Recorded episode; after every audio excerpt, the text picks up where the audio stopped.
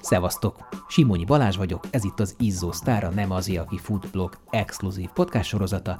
Ezúttal Friedrich Lászlóval, Fridivel beszélgetek, terepfutóval, teljesítménytúrázóval, a Tour de Géant, azaz a TDG 8-szoros résztvevőjével és 7-szeres teljesítőjével. Ez az előzetes, a műsor pedig két részben, teljes terjedelmében a Patreonon érhető el www.patreon.com per nem azé. Én mindig is a futottak még kategória voltam. Én most is ilyen 89 kiló vagyok, tehát, tehát nem az a klasszikus 60 kilós szikár, aki figyel az energiabevitelre, meg mindenre. Ahogy ő fogalmaz, züllött egy évtizeden át, cigizett, iszogatott, aztán ugye a 2000-es évek elején, közepén kétkezi munkásként fizikai munkára vágyott még a munkaidő után. Mai napig olyanok a túrák is, hogy van, amit nem futunk meg, tehát nem mondhatjuk azt, hogy lefutunk egy túrát, amiben van két-három ezer méter szint. Elkezdett túrázni, gyalogolni, teljesítményt túrázni, hogy aztán a túrasporton át a terepfutásban találja meg a futó karrierjét. Én azt vallom, hogy futva is lehet látni az erdőt. Jó, többet kell a láb elé nézni, ugye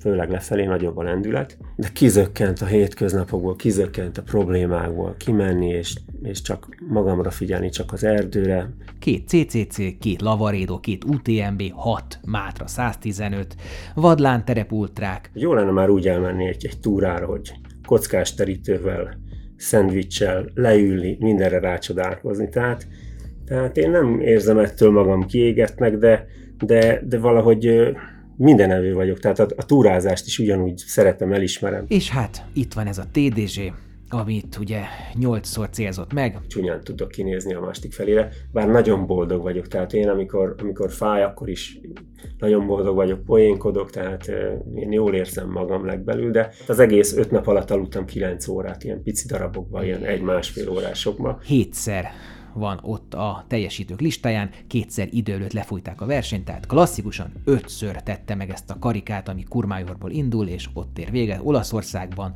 az Aosta völgyben, de hát igazából nem csak a völgy a lényeg, ahova le kell menni, hanem a hegyek, azok a két-három ezer méter magas hágók, amiken átmegy ez a 330 kilométeres verseny, amire 6 nap, 6 órája van a versenyzőknek. Laci általában az első 10-15 százalékban finisel, 2023-ban 122 óra és 14 perc, tehát 5 nap és valamennyi óra alatt teljesítette ezt a 330 kilométeres távot, aminek körülbelül 30 ezer pozitív szintemelkedése van, és hát az időjárási körülmények sem túl kegyesek, sok lelki mélységgel és magassággal is jár ez a táv. Egy teljesítménytúra, és elfut valaki a gyalogosok mellett, van, hogy a gyalogos direkt nem akarja engedni.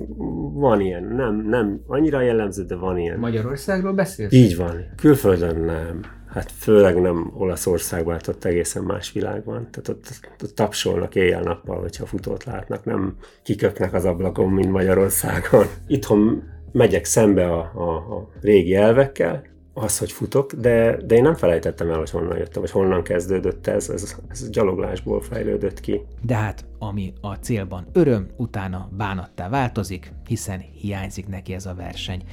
Miért csinálja mindezt? A szülei sem értik. Valami olyan, és mi lehet, de leginkább szerintem tudatalat, hogy a, a nem biztos, hogy tökéletes a fogalmazás, talán az életbeli sikertelenségeimet ezzel, ezzel nagyon tudom ellensúlyozni. A terepfutók között is egy kicsit outsider, nem posztol, nem feltűnősködik, nem hőzöng, nem mutogatja magát, nem instázik, nem paradicsom madárkodik, hanem egyszerűen csak odaáll és teljes. Hát amikor jön a terepjáró, akkor nekem így 10-15-tel kapásból fölmegy a púzusom, most már évek óta nem mérem De úgy a érzed, hogy púzus- rajta kaptak valamin? Nem, hanem úgy érzem, hogy szóváltás lesz belőle. Amikor hárman ülnek a kocsiba, akkor maga mit keres itt, mint hogyha a elejtett vad vagy a fa gerenda lenne a hátamon, de amikor hárman négyen futunk, srácok, és jön a öreg nyugdíjas vadász bácsika, akkor akkor elfordult. Tehát Ott a útba környéken. vagyunk, útba vagyunk. Tehát a túra, turista jelzés mentén is vannak vadászlesek.